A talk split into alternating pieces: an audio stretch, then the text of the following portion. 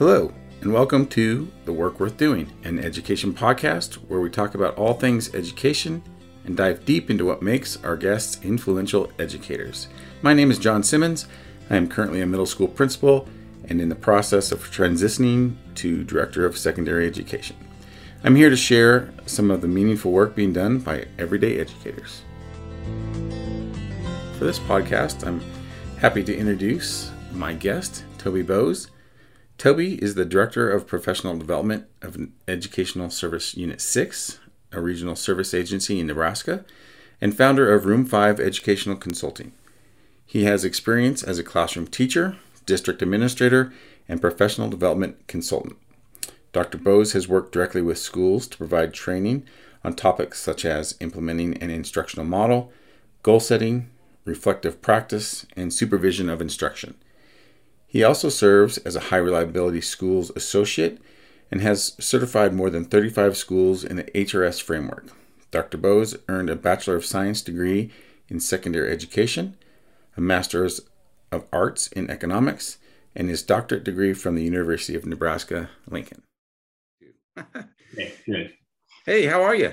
I'm good. I'm good. Happy Monday. Happy Monday to you too. Are you on spring break at all, or did you do already do that? They did that. Uh, they always do that around the first two weeks in March. It, they co- what happened a long time ago is schools decided to quit fighting the battle of state basketball tournament with kids being gone because um, it's always on a Thursday and a Friday. So usually they would plan parent teacher conferences around that time, and then they would have like the kids don't come a couple days so they always do that in the like the first and second week in march so that we had easter break and so now it's pushed to the end it's you know everybody's going hard i've got a daughter who's a senior and so now we're getting you know into got all the i just mailed the graduation announcements today so um it's well, coming to yeah congratulations on that that is a significant event for sure. And you're well, living.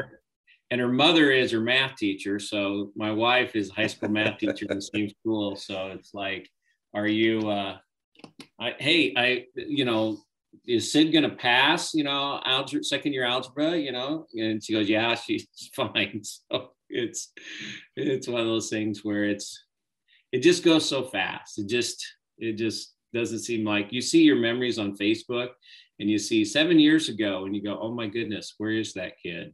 Mm-hmm. You know, I have two adult kids myself, and um, yeah, it has gone very quickly. And my wife and myself were similarly as you and your wife, um, highly involved in their education. So my wife taught um, at a very small, we lived in a very small community, and she taught kindergarten and algebra at this little school. So wow. our kids went through there. And then when they got to the middle school age, they went to my junior high school. And then when they got to high school, my son went to the comprehensive high school. My daughter went to the homeschool charter, which at that time my wife had taken over and was running. So, yeah, we've had a heavy input on our children's education as well. Well, and don't you think it's interesting too that all of your work you see through their eyes? Like, yeah, you know, you just see the, it's nice to see the other side of why you're doing it in the first place, right? Why, why are we doing this in the first place? And, you know, there's been some things where I've told people that, you know, I, I want the best education for my kid and like every parent. And then when you see something that's wrong, you say, well, they're not in therapy, but it could have been better. You know, you know um, I don't know if you have experienced this, but um, we um you know you have to let go a little bit and let them be their own people so our kids didn't make every decision that we would have chosen but um, we supported them all the way through and um, it's pretty exciting to see the people they've become yeah exactly because the the things that i've found that the things that they gravitate to as long as they're healthy things they mm-hmm. gravitate to. The things they gravitate to, they have to own and want to do. It doesn't matter how much I want them to be the star athlete if they don't really like the sport, right? Yeah. They can't do it for me. Our our uh, both of our kids were in band, and one gravitated towards golf, and she loves golf, and that was her thing. And it's so funny. The first time, so you might you might recognize this story. So the first time, uh, my daughter's a freshman. Of course, they are golfing at um, you know off site, so they got to go over to the golf course. It's you know a few miles away. So my wife um, has to pick up our oldest daughter. This is probably uh, you know when she was a junior, so or a freshman. She couldn't drive, so mom pulls up. She's a freshman. Mom pulls up gets out of the gets out of the car to get her clubs and everything. Practice is over, and she goes, "Why'd you get out of the car?" And she goes, well, "I don't know. You want you want the clubs because all the senior kids that m- my wife teaches were all those girls were standing over there, and then they go, "Hi, Mrs. Boss, how you doing?" And she waved at him, and she goes, "Why are you waving at him?" She goes, "Because I know him." She goes, "Do, do they like you?" I go, "Well, as far as I know." yeah, I can definitely relate to this story. So and it was really distance, but they mm-hmm. want to do. They want you got to give them their their space. Definitely, my uh, I'm going through the middle school when I was I was the vice principal at that time, and my son would always just walk up and hang out, and then my daughter she would not. She would make sure to walk by and you know be having a conversation with somebody as as she's on her way to class. I don't know that guy. I don't know that guy. No, we had a teacher that had a kid in school and um, you know we are small enough school that you know like my my kids have always called cindy mom even in mm-hmm. class i mean they don't they don't make a big deal about it but i'm not going to call her mrs boss so we had another teacher and they had a kid in school and she goes i am not calling you mrs johnson or i'm i'm, I'm not uh, i'm not i'm calling you mrs johnson i'm not calling you mom and teacher goes okay Mrs. Johnson does not have money for your lunch. uh, mom might, but Mrs. Johnson does. She goes, All right, I'll call you mom. ah, that's so cute. yep, love that. Hey, um, on this uh, interview today, the whole idea came, I think I talked to you a little bit about it. I, I love talking shop, but I thought, why not shift the environment and talk shop when I'm not working? and See yeah. how that goes, you know, because I've had some really amazing people um, that have influenced what I do, and I like talking to them. You know, and it's not about necessarily work, but it's about the the work we do. Right. Do you get an right. opportunity opportunity to do that very often? Not often. Um, of course, we come from an educator family, and a lot of my colleagues are educators, so it seems like that always comes up. But I do have a a good friend. I don't remember what his podcast was called. Maybe it was Dangerously Irrelevant. I don't know what it was called, but something cute like, like that. that. And he um he um did the same thing and just did a he was just interviewing different people and just picking their brain. Um, we've been able I've been able to I've been lucky in my career in that I've been in a position where I've been around a lot of great people. And um, one of my one of the people that really kind of got going on some of the Marzano stuff early was one of our um, young superintendents. And I got in his office one time and we were just, you know, I was working for, you know, my background is I work for an intermediate agency. So in Nebraska, we have certain schools that we serve.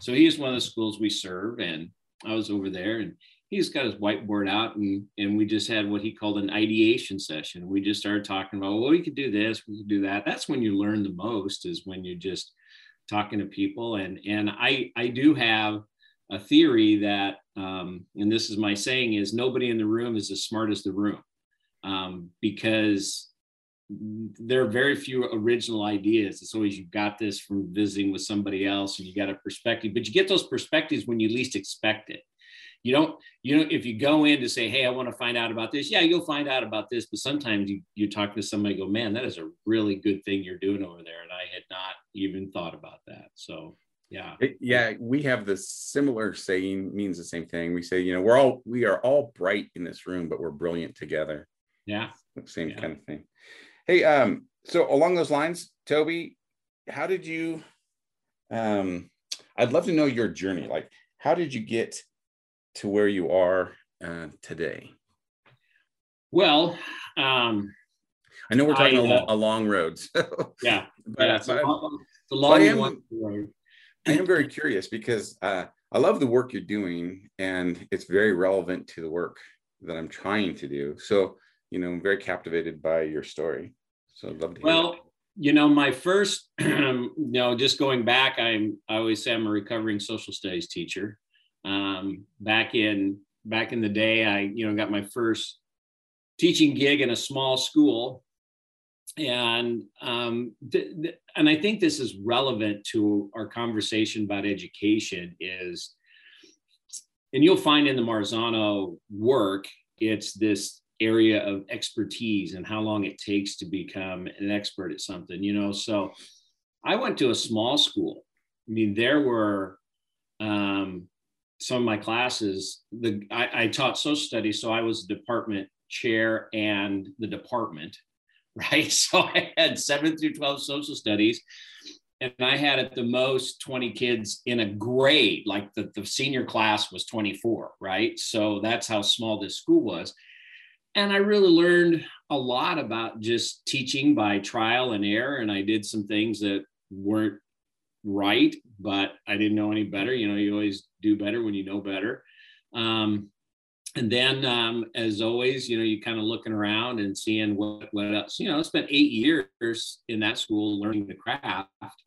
And then I um, got a gig in uh, a little bit bigger school in Nebraska. There, you know, Waverly, which where I taught my taught next was um, in a school that we call a class b size school which is i think the first 30 largest schools in the state are class a and the next 32 are b. So you know we were total district enrollment isn't big by you know on the national scale but it's about 1800 kids k to 12 so it was a little bit bigger and you know got a social you know social studies job there. And then um, got an opportunity. And i always say that when you're in this job always always think about where you ended up was because somebody else took a chance on you and i always tell principals when you get a chance to bring somebody along cherish it just cherish it as a principal finds that teacher in the classroom and encourages them to become the principal or to become an instructional coach, you change the trajectory of their career. So, and of their life. So, uh, we had a great superintendent. He said uh, this was back in about 2000 when Nebraska was kind of slow to the game on doing state standards and everything. But he knew he needed somebody to help work that. And so I took, uh, he took a chance on me to become a halftime, what they called curriculum director. So I was halftime curriculum director and um, did that for four or five years. And through that, we did a lot of work with our intermediate agency. And in Nebraska, there are like 17 total intermediate agencies, and each one is a political subdivision. And what they do is they serve a certain number of schools. And our school was served by Educational Service Unit 6. And it just so happened that Tammy Heflebower, who you may have heard of, mm-hmm. Was the was a consultant over there, and eventually the director of professional development over there. So I got to know Tammy from working with you know you, you had to go to the service unit if you're you know our my superintendent Dan Ernst said we've got to figure out how to do this. So get over the service unit and learn everything you can from everybody. So built a relationship there.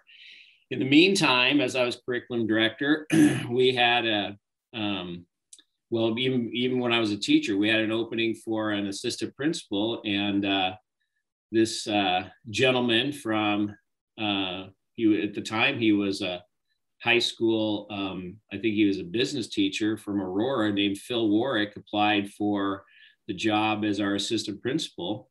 Oh, and I was actually on the interview committee when we hired Philly for the uh, for the assistant principal, and he became principal. And Phil hired my wife um, in her current job, and he said it's the best hire I ever made. You know, and she's she's the best one of your family. He always kids me. The best Boss that I know is is your wife.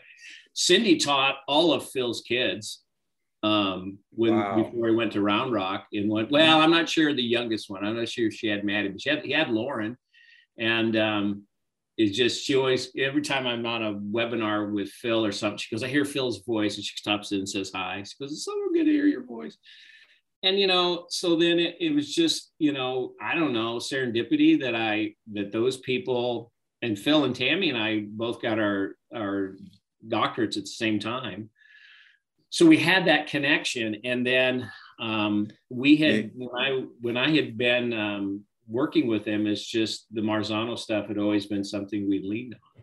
Mm-hmm. So. That's amazing. Um, what a cool um, group of people that you just knew, right? Yeah. Because Tammy, Tammy just did. Um, I just signed up uh, several of my math teachers into her workshop on um, kind of the the standards based grading, the building your scales and doing your common assessments. And they really um, came back with great feedback. I mean, she wrote the book, but she is also a fabulous trainer. Yep. And Phil, I mean, he's got a very dynamic personality and he's a great trainer. And so are you. And you guys all knew each other way back when. That's that's fascinating. Love that story. Well, and just to put a just put some icing on the cake, then we um then uh another service unit had um, some staff developers there that Tammy knew. And um, one of them ended up going to the Department of Education and worked closely with her by the name of Jan Hoegh. So Jan was at the department and uh, lives, you know, was living right down here in, in the school district to the south. So I've known Jan just as long as anybody. We Jan and I and and uh, used to go on. We did these road tours um, with the department to do trainings with people. So uh, worked with Jan a lot. So I mean, three of the people that have really, it seems like, paved the way for a lot of what Marzano Resources is today. You know, have been friends of mine for 20 years. So when so my story then um, tammy hired me out of the waverly school district to come work at the service unit esu 6 and then um, shortly after that, I um, uh, she went on to uh, another job in Colorado, and so I basically took over the job that Tammy had at the search as the director of professional development. So in our story, the story to go back and tie to Marzano, we'd always done a lot with classroom instruction that works. We had always leaned on kind of a research base, and then the new art and science and had done a lot of work there. Um, and then, you know, had always leaned on the Marzano instructional side to, to guide our work. And then when we had the opportunity to get involved with, um, I got the opportunity, oh, probably back in 2014, 15 Phil said, "Hey, I'm I'm working on this high reliability schools thing, and I'd like you to do start doing maybe a little work with it, and trying to get our schools to maybe do it." But he set me up to do a little bit of survey coaching. It's called data coaching at the time, and I did those webinars for a school, few schools, and then just as I was working at the service unit, you know, for the last seven eight years i've just kind of done some stuff on the side with them. And and what's been good about our relationship is they've always you know kind of said hey you develop something for us you have some of the stuff for us feel free to use it with your schools. Like we're not worried about your schools breaking copyright you know all the rest of that stuff. So use it with your schools. We're not worried about that. So we we really gained a lot from our schools having kind of that, you know, we're secondhand to um, a lot of those people, and we had we had a lot of fun having Tammy and Phil and Jan in our service unit doing some training. So um, just it just started it started small with the HRS and then started doing some certifications. Yeah, we're working with you on some certifications and. Um, I, and I want to compliment, um, you know, you you guys and that team in just the encouragement of of people using the Marzano um, HRS material to improve and not worrying about necessarily making a profit or a, you know paying for their brand. Um, Right. That has uh, in California there are several or you know initiatives if you want that they want you to use them, but um, it's it's all very tied to um, you, you you embedding them in your budget development and and Marzano didn't feel like that, even though that's kind of ended up what's happened a little bit. Yeah. Um, it, it, you know, Phil said, "Hey, you know, this book, like you've talked about, the high reliability school book, it's kind of the Bible. You, knock yourself out. You don't need more than that. Go to work." And you know, I, I have benefited a lot from the other pieces, but I really appreciate that. Well, I just was on a, you know, and I pinched myself too, John. I seriously pinched myself that I can call Bob Marzano Bob. And he actually knows who I am. I mean, he he he says, "Hey, Toby, how you doing?" I go like, "It's like what what what is happening here, right? What Right. what is going on here?" Because the guy's a legend. But they were doing um, a training on their new um, improving teacher development evaluation book, and they were Cameron Rains wrote it with with Bob and Phil, and it's really insightful. I mean, it's got just some great practical practical things in there. But here's the thing: is somebody said, "Well, are you gonna are you offering a series of trainings out to schools?" And of course, we should, right? I mean, we should train on it. The first thing Bob is, uh, "That's why we wrote the book." I mean, exactly what you're saying. Goes, That's why we wrote the book. You know, read the book and take the stuff and use it. I mean, Yeah. and it's so refreshing to hear somebody. I mean, it, it was, you know, when you hear Bob say, "Oh yeah, those." Those those scales in the book, yeah, go ahead and use them. And then you see the people that are corporate are going, uh, what just happened here? And Bob goes, I wrote it, they can have it. So it really does feel like, you know, where the intention is in the right place because if this is good stuff and you can use it, use it, right? I Yeah. mean, and if you need help with it, yeah it doesn't it doesn't feel gimmicky to me it feels like you know try it and you're gonna you're gonna come to love it because it works i mean that's uh, you know it's good stuff And let me ask you, I know this is you're interviewing me, but let me ask you this question then. As as somebody who uses that stuff, does it make a difference when you feel like Phil Warrick, who has been, you know, a principal, developed it? And then when, you know, when I'm doing my work, you know, I got 38 years in the in the game, right? Yeah. It's not like some researcher, somebody wrote a book who's never, you know, done this. It's like, hey, practical solutions. You know, this is people people have done this. Does that help when you're thinking about the people that are doing this are really, you know, educators who've been on the ground?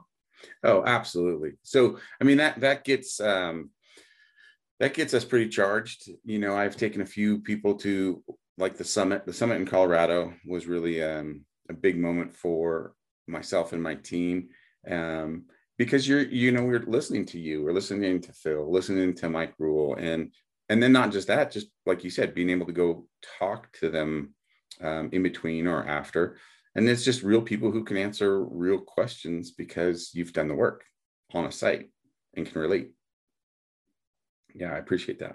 Yeah, I think I think that um, I've heard people that say, "Oh, I like what you're doing. I'd like to." There's there's some some people that are kind of like professional trainers, right? That's all they do, and they might have taught a few years or been in education, and they say, "Hey, I'd I'd be willing to come on and train the Marzano stuff." And the first question we always, I always ask is, "Well, have you done this stuff? Have you have you have you lived it at all?" You know, Right. because it's it's hard to get people to say, well, here's the theory behind it, but when you've had some some you know on the ground experience with these the issues that people are dealing with, great example is when I have been helping schools with level one of HRS, and I tell them, I got my wife has been sitting down in our basement since March, right?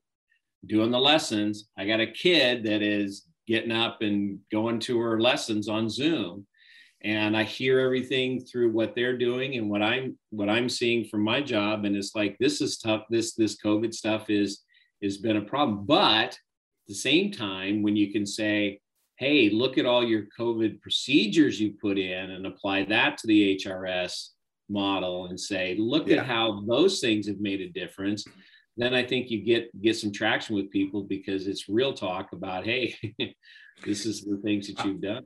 I'm really excited um, about the transition that I'm involved in right now, not just because of where I'm headed, but I'm excited to kind of put the HRS model to the test in the sense of I've got a new principal taking over my school.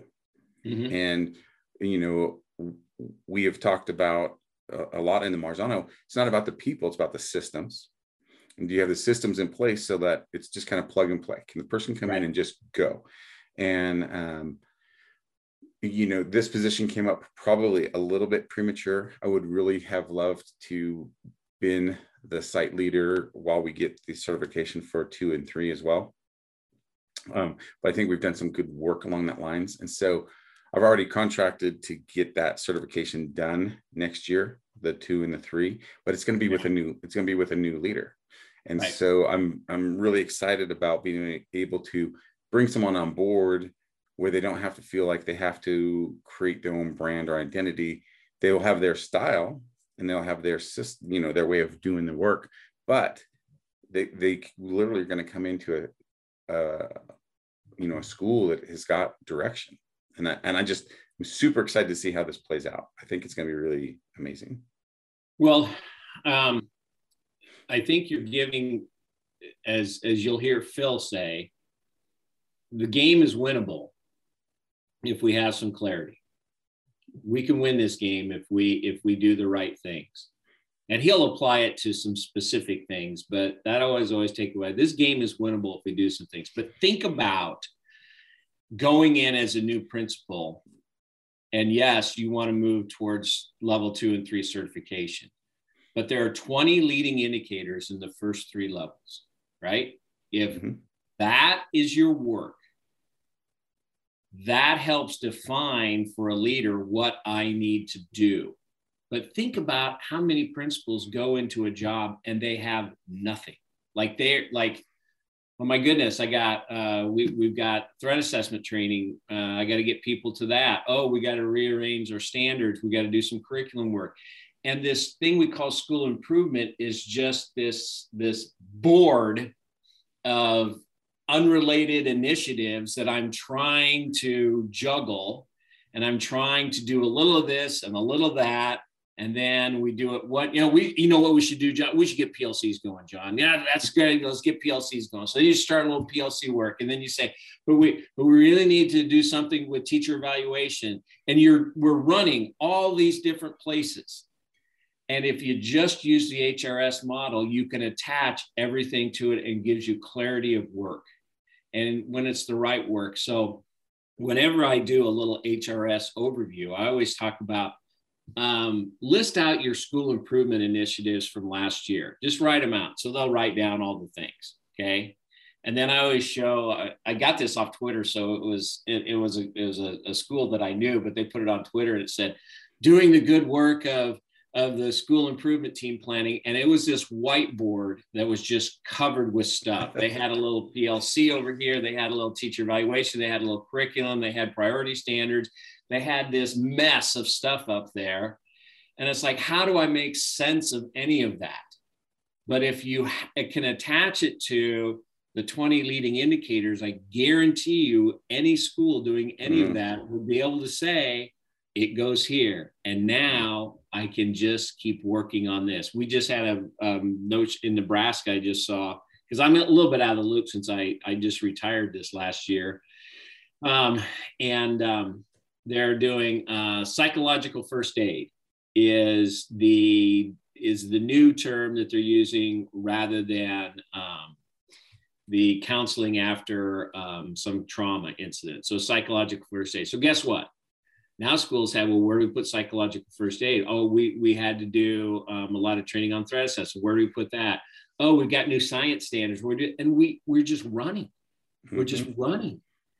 And if I just think your principal coming in to say, look, level two, there's six leading indicators. Mm-hmm.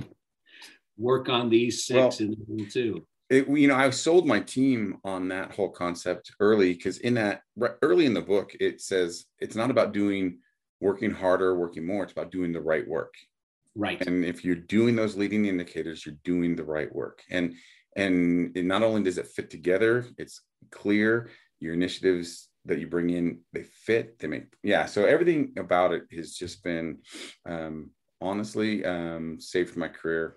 It's been it's given me energy and um, feel like the work is like you said we're winning some every once in a while. We're in yeah. the right direction. So it feels good.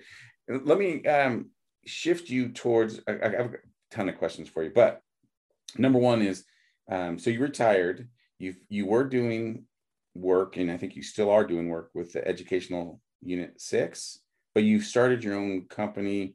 It looks like um, what is it? It's uh, Room Five Educational yeah. Consulting. What is that? Yeah. Well, so when I'd been working with Marzano, you know, I was still working the service unit, so I was taking vacation days and you know flexing my schedule if I needed to do something or working in the evenings. And so after 38 years in the game last year, I decided to go ahead and and retire. And um, so just just to make it clean, um, I started a little S corporation called Room Five. Now, here's the story. Um, room Five was the name of the room that I started in and teaching social studies in in my first job in Fairmont, Nebraska, and that's kind of where it all started. Was in Room Five, um, and um, I, you know, I, I, probably go back to it's now Fairmont uh, Intermediate School. I should probably go back and ask um, Steve Atkinson, if I can take a picture, they still have the blocked letter of room five right by the door. You know, it was it was a, it was it was a newer school, and so they just had room one, room two, and I happened to be in room five. So that's why I did that. And it's really not for me. I'm not looking to do a lot of things on my own, but it's just a way for me to go ahead and you know have a have a little company I'm running this through, and some of it's for tax purposes, but also it kind of cleans things up a little bit. And so, but I, I yeah, I knew I there was a, I knew there was a story to the room five. I think it's a great name. Yeah. And it's one of those things where who knows down the road, you know, if, you know, it's, it's, it's a, you know, it, it's my passion is, you know, just consulting and educators and who knows, I mean, I've even thought about, wouldn't it be neat if companies would, you know, start in and even do some, some work back in schools, kind of pro bono work that says, "Hey, you know, I'm I'm from Room Five. You know, this is our mission, and guess what? Um, we're just going to come in and visit with you, and if there's any nuggets or ideas we have to help you with what you're already doing, we'd share it out, right? And not and I don't even I'm not even talking about you know having contracts and making money on it, but just give back, just some pro pro bono work. I'd really like to get you know, vision down the road, I'd really like to get um, kind of a project going with schools where if you need something, we're not we're not in place of anything else, but sometimes you just need somebody to talk to for an hour mm-hmm. and to say, here's what I'm doing. You got any ideas how I could do that a little bit better? Right? I mean, I love that. Yeah. I, That's me, you know, actually. You know, I mean, it's not like we're we're and it'd be what you're already doing. It's not mm-hmm. like we have a we have no we our product is we have no product. we basically are just maybe get some educators who have who have. It sounds like a winning business plan, Toby. Honestly. you know, our well, product is we don't have one. We just listen to you and say, well, here's something you might try, and you yeah. know, works within bounds of whatever you have. So down the road, if that ever happens, I'd I'd like to see if I can leverage some people to maybe just um, you know, it's it's almost like you got the main, you know, I'm big into barbecue and, you know, I, I love to smoke ribs and, and um, actually it was funny because I went to my doctor um, for a checkup one time and uh, he's going through the whole checkup. And I told him that, you know, I like to go ahead and, you know, slow cook ribs and everything. And he's doing his checkup. He goes, you still smoking? I go, uh, no. You know, he goes, What? You're not smoking ribs? I go, Oh, that's what you mean. Remember, this is my checkup. And you ask me, You still smoking? No, I never smoked. So anyway, the point is when you do barbecue, it's the main dish is you know the meat, but it's the spices that you put on it that nice. add that. So wouldn't it be fun to to work with kind of like your little podcast here? Wouldn't it be fun to work with schools and just have a little spice project where you say, yeah. "Hey, you know, we got some great people in the field, and you wanted to spend an hour with them, just talking to them about what you got going on, or a half a day, and just if you get an idea, you get an idea, and it's mm-hmm. not like you had to buy anything. So I don't know. I just I just think there's a I do think and you you can tell me this true. I do is true. I do think the principal job can be a very isolated kind of lonely, not necessarily lonely, but you know, you're kind of on your own a lot of times. Oh yeah. This is my my um 13th year in a, as a principal and probably my 13th year of not having friends. So yeah, I can relate. so hey, um as you you're you've done a lot of training, what is your favorite topic to train on? Um, my favorite topic to train on is the the new art and science as it applies to level two. Um, and I think that we you the, the levels of HRS are there for a reason. You know, you have to start with level one. Mm-hmm. That's the basics. I'm finding I, I, I enjoy some things in level one, so I'm going to pick off one from level one that I enjoy too. But the thing is, I have a little bit of either my experience or my just mindset is I believe instruction is critical because it happens every day. It, you know, we can have the best curriculum in the world, but if we don't have teachers that are helping kids, and I have a little, I started a, a little statement is, and I looked this up and I think there are about 310,000 kids that go to public schools in Nebraska. I don't know what it would be in, you know, you can put in your district. Mm-hmm. There's about 300,000. So enter in your district. How many of them do, deserve effective instruction every minute of the day? All of them. All of them. All of them. And there's about, in Nebraska, there's about 22,000 teachers. How many of them had deserve a chance to improve? All, all of them. Yep. So, and I, I, you know, what tugs at my heart is, um, and I have a little story here, and I mentioned it. I got a chance with Phil to write a chapter in the Leading HRS book, and the reason maybe this this hits home to me is I have a lot of empathy for kids in the classroom, and I just I firmly believe that the most important person is the classroom teacher. And it's unfortunately, you know, if, if you think you're, you know, the principal job, it's very important. You're the most important person to get everything going, but it's that interaction between that kid and that teacher. And we had an architect that was doing a project at one of our elementary schools. And the project was going on during um, school. So it, it, it, they were putting on a new gym. They were doing a lot of work around their site work. And so I was still in the district here and I asked him, his name's Pat Phelan and uh, very, you know, does a lot of, you know, architect all over, you know, it's architect, it does a lot of school architect. And I just asked him one time, I said, Pat, when you're, when you're doing an architect project or you're doing a construction project around a school when school's in session, what do you have to keep in mind? Thinking he's going to say, we have to put up these safety barriers. We have to make sure that there is really nice distance between our workers and the kids because of the issues that he told me I have to remember they only get fourth grade once, and I'm not going to screw that up. And I thought, wow, wow, how many times have you known that you know you're you're looking at a tough situation in your school you know you got these you got these kids right now that are about ready to graduate and you go they're only going to get their senior year graduation once and so that's i really enjoy talking and working through the level two as mm-hmm. it relates to the new art because that's those are things that we can do right away because you got you know regardless of whether your curriculum is aligned to state standards and nothing mm-hmm. against level three you have to do that and as a matter of fact those kinds of things really make the largest difference is do you have an aligned curriculum Right. But I know that tomorrow there's a kid going into a classroom, and how can I help that teacher? How can I help them be better and solve the problems that they have? So I really enjoy um, thinking about how we can do the things in level two. So that's that's well, I love the I love that answer because it, it I mean it also is insightful that you are an education uh, an educator at heart because that is where what gets us going right is the instructional strategies and relationships with kids and, and seeing your work make a difference right i mean that I, I think if you are an educator who cares then this is your favorite level right effective teaching.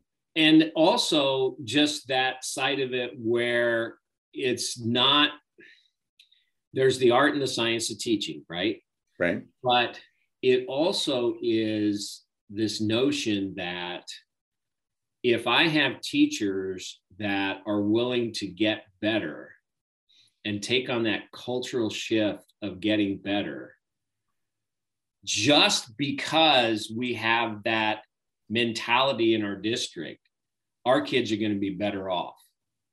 Um, take take it, and, and when you think about trying to move your district forward, I always say, kind of going back to, you know, we shine brighter, like we're brilliant, we shine brighter. Mm-hmm. A lot of the answers are within your school. A lot of the answers are there. And I think that having methods to get your staff to work together and help solve some of these within the framework. I mean, it's, it's within the framework. So I like the new art and science because at the element level, it doesn't matter whether it's a kindergarten classroom or a high school social studies classroom, you still have to figure out a way to engage students. How do you do that? And there's, mm-hmm. there's a million ways to do it, but you all talk the same language. Um, effective in, I want to get to the new art and science and teaching in just a sec, but overall, effective teaching, what is it? It would be you reach your students and move them forward with strategies that help them get the kinds of thinking you want. So when you get to the new art and science, you can be you're effective when you're seeing those student mental, mental processes and states manifesting themselves on the things you care about that you have as your as your focus. The, the the issue sometimes with the new art and science or any model is it's very broad but robust right? Mm-hmm. so many schools they do have, the snapshot right? have, yes have done they've taken the new art but then they've got the focus elements and so then they have the focus elements of i'm working with a school right now that has 10 to 15 but always keeping the student mental states and processes in place. And it doesn't mean it's going to work every time for every kid. But if you can be effective in that you are moving the majority of your kids over, you're going to be an effective educator.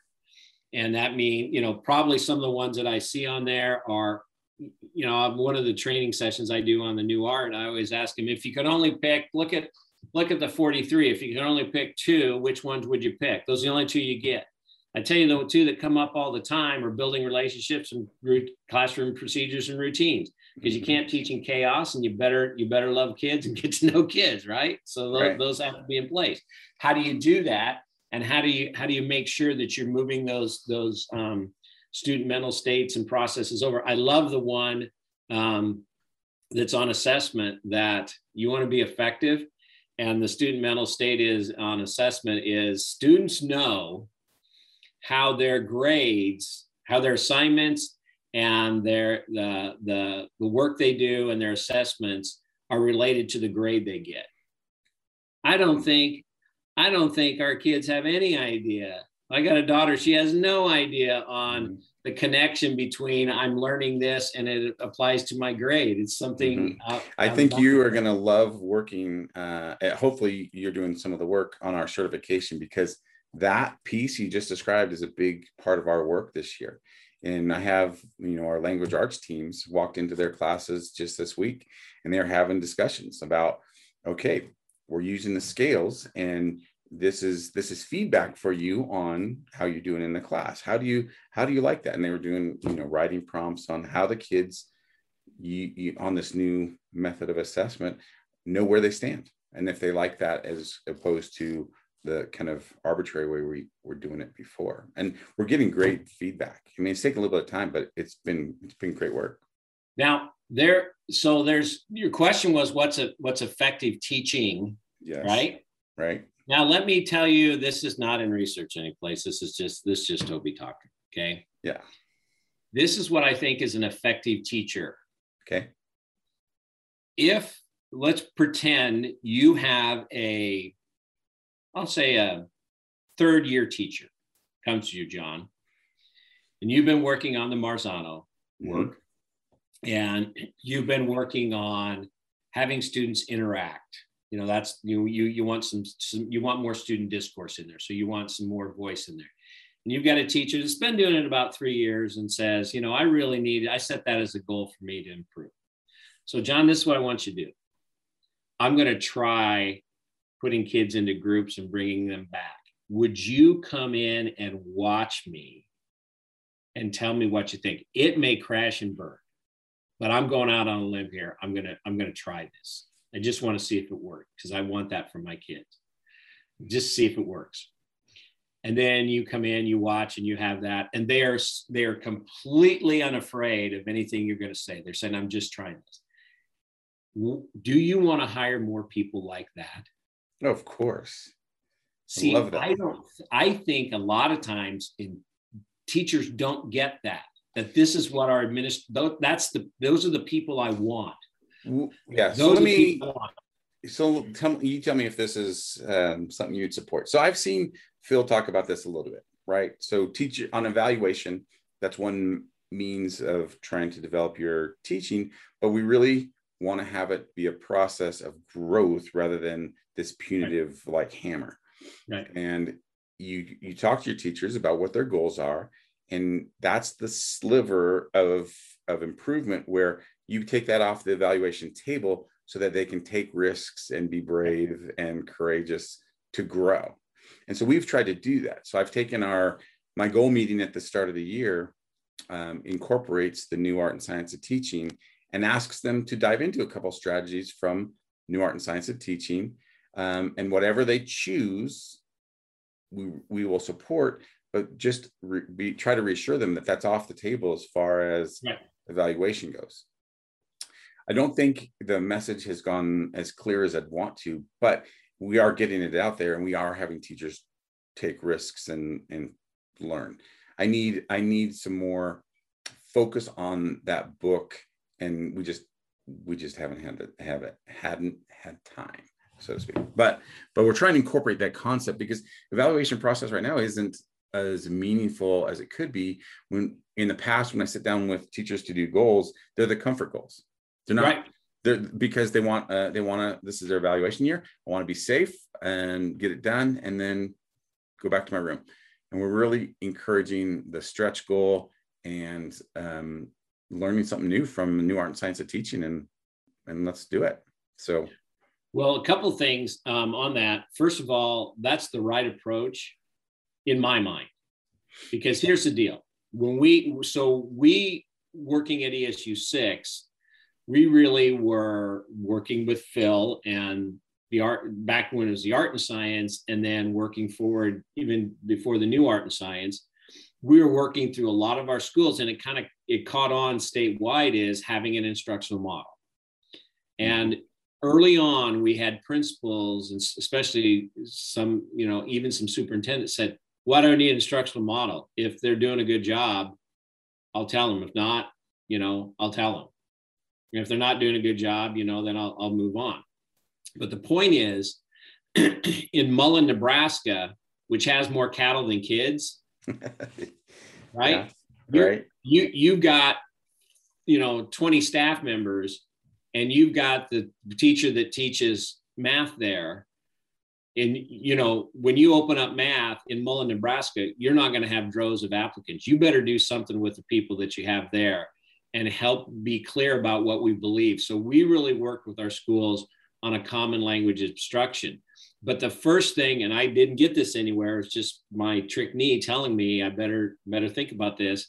I told all of our principals when we start in getting an instructional model going, we are not going to even talk about evaluation. We're going to say over and over again, this is a chance for you to get better.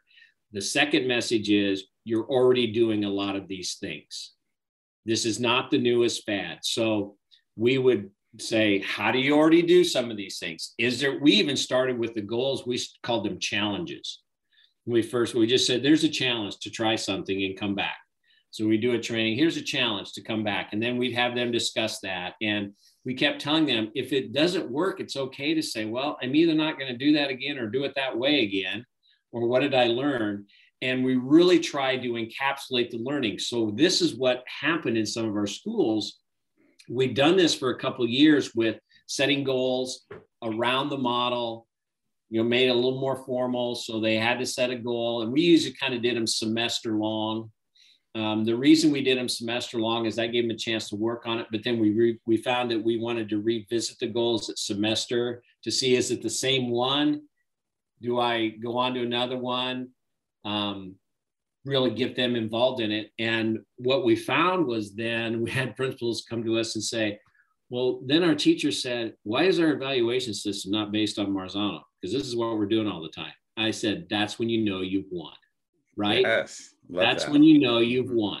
Mm-hmm. Because it's like our evaluation, our evaluation tool is terrible you know it doesn't have i'm doing all this stuff over here which i re- and they what they really enjoy what, what really gets it off the ground is when they have a chance to work on their goal and they have a chance to get back with some of their colleagues either have similar goals or maybe even different goals but they're on a team that they have a check in and they get to share ideas and say how they're doing that.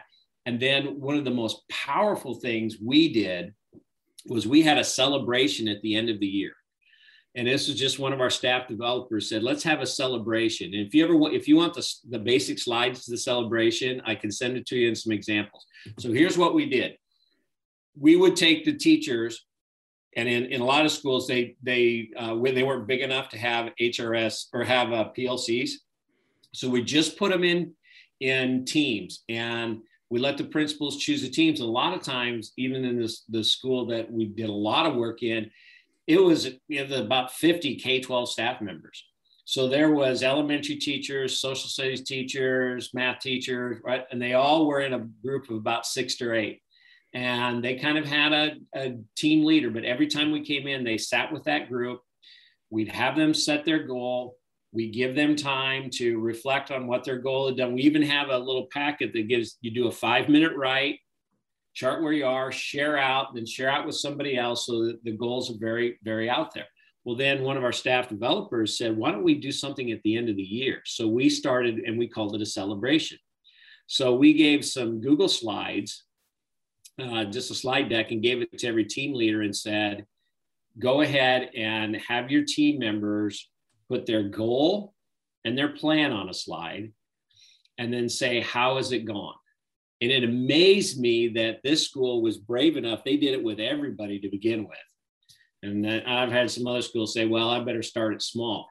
But it is goosebump moment when they talk about that. So they all would get up, and we've done it both ways. We've had them get up in front of the whole staff, kind of like science fair, right? Mm-hmm. Get up in front of the whole staff and share that. Or we've also had them do it in smaller groups but they'll say, "Hey, I did this," and and uh, these are the things. And some of them have put in little videos. They've put in pictures. You know, one one teacher wanted to use more academic games, and then so she had pictures of this, and she had the pictures of the kids, and it's just is amazing. But what I found by doing that is then the rest of the staff gets an idea. We had a little note sheet said, you know, hey, write down if you got an idea from somebody on something they're doing. And it was so authentic. So those celebrations, and we even um, call it from goal setting to celebration.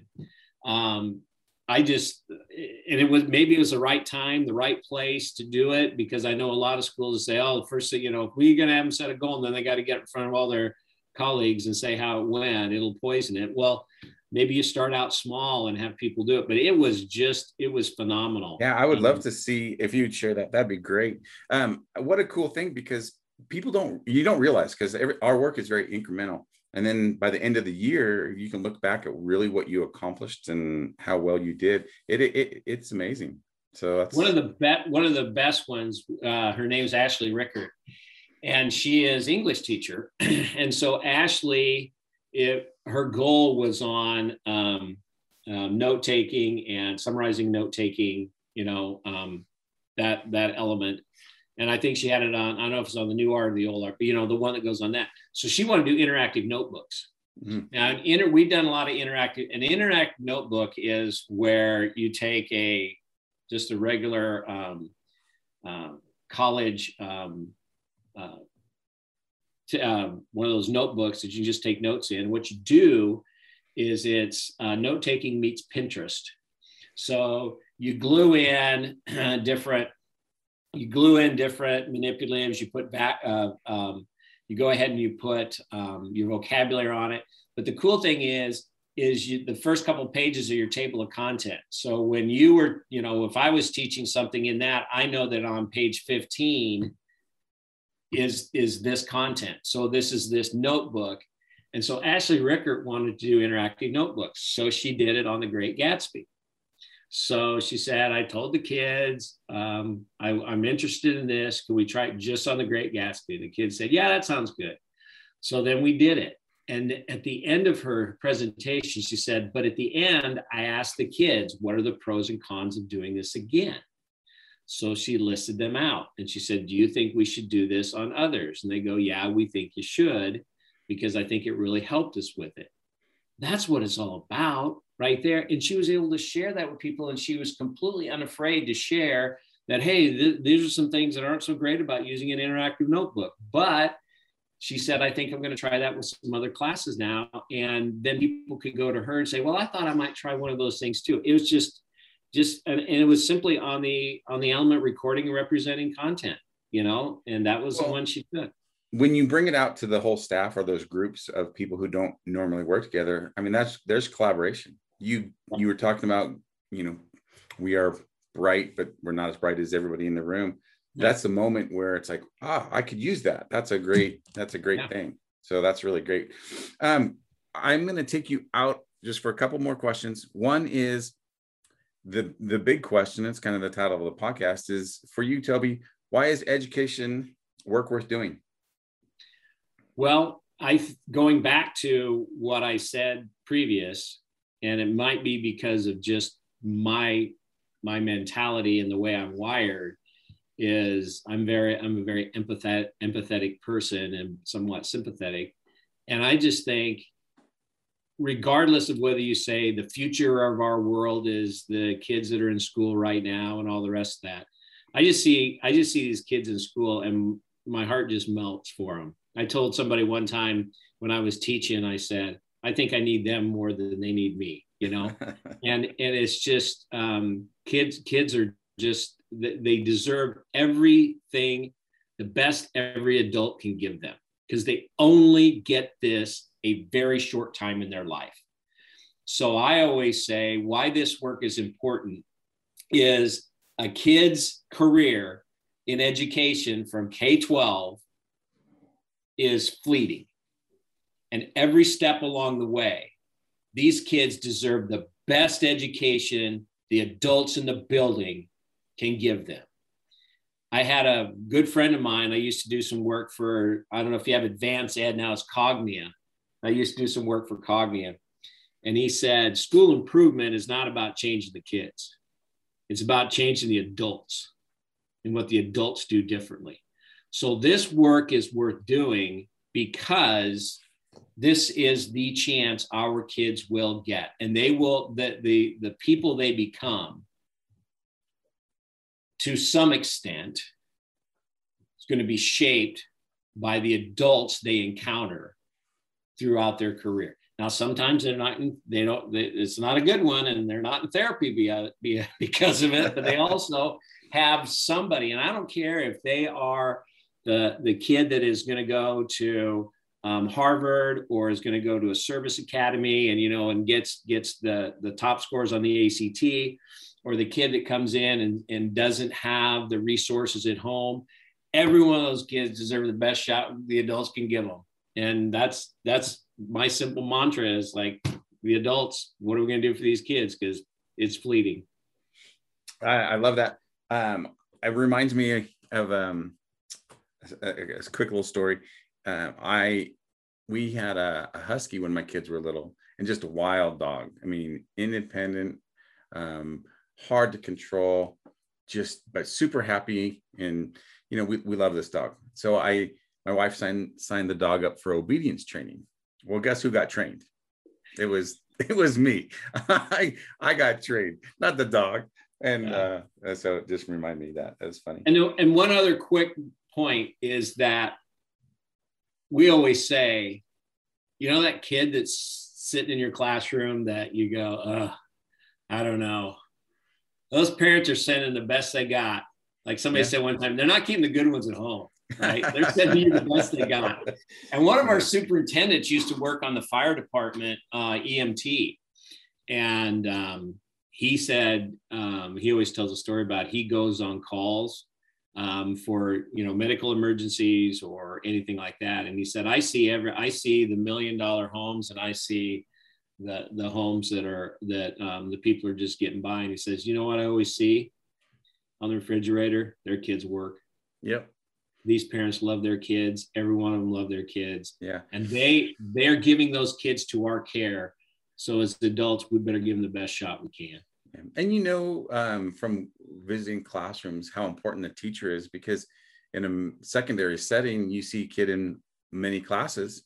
And i don't know about you but i've seen a kid behave really great in a class and be very successful. Then i've seen him in the next period class just off the wall. So, right. I mean, it's the same kid. Right? Exactly. same kid. So there's something going on there that might have to do with the adult.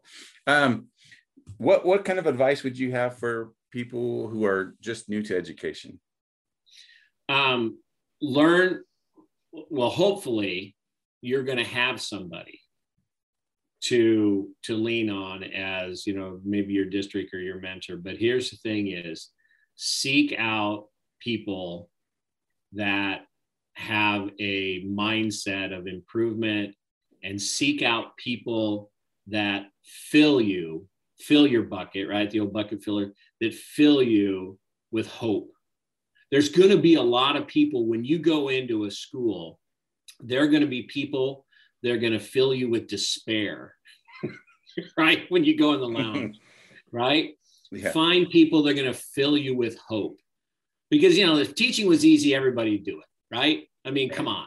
This mm-hmm. is not an easy gig.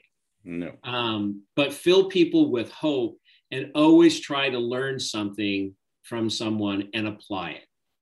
You know there, there is no handbook. I don't care how many books are written on on theories of teaching. At the end of the day you got to build relationships with kids you got to set up how your classroom's going to run and you've got to move forward with trying to give them the best strategy. So always find uh, surround your people with hope. And the other thing is surround your people to get ideas because you know as well as i do your first couple of years of teaching is where you're going to learn the most. I mean that's where you're going to learn. So try new things um, be honest with the kids say i'm going to try this um, and and just let them know who you are. Um, you know the whole thing remember you say don't smile till christmas if you come into a classroom. Well come on. You know these kids see right through that. So you just got to set your ground rules be consistent but surround yourself with people who will you can go to with ideas.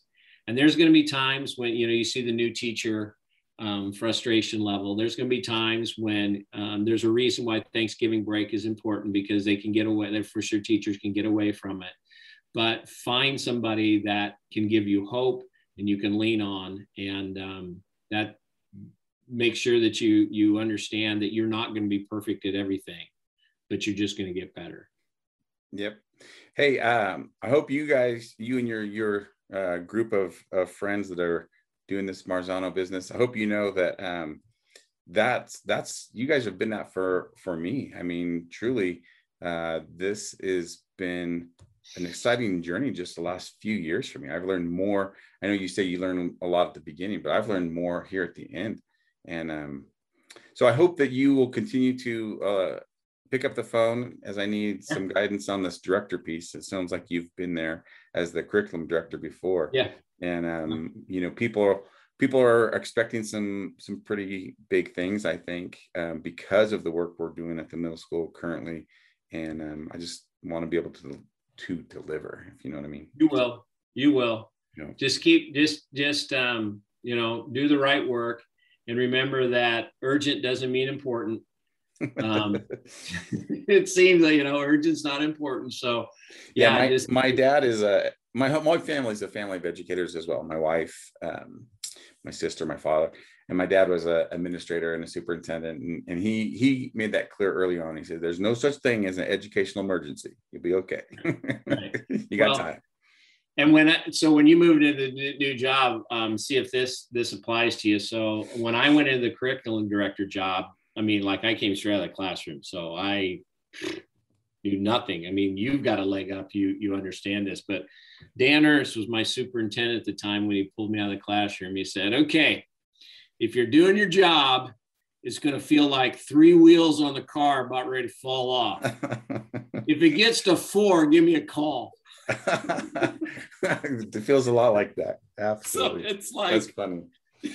if you're doing the right work, it's going to seem like three wheels are falling off. You're probably doing the right work. So, you know, just just take care of yourself and hang in there. So, yeah, Jo, you know, do you know who Jo Boaler is? She's the math uh, trainer out of Stanford.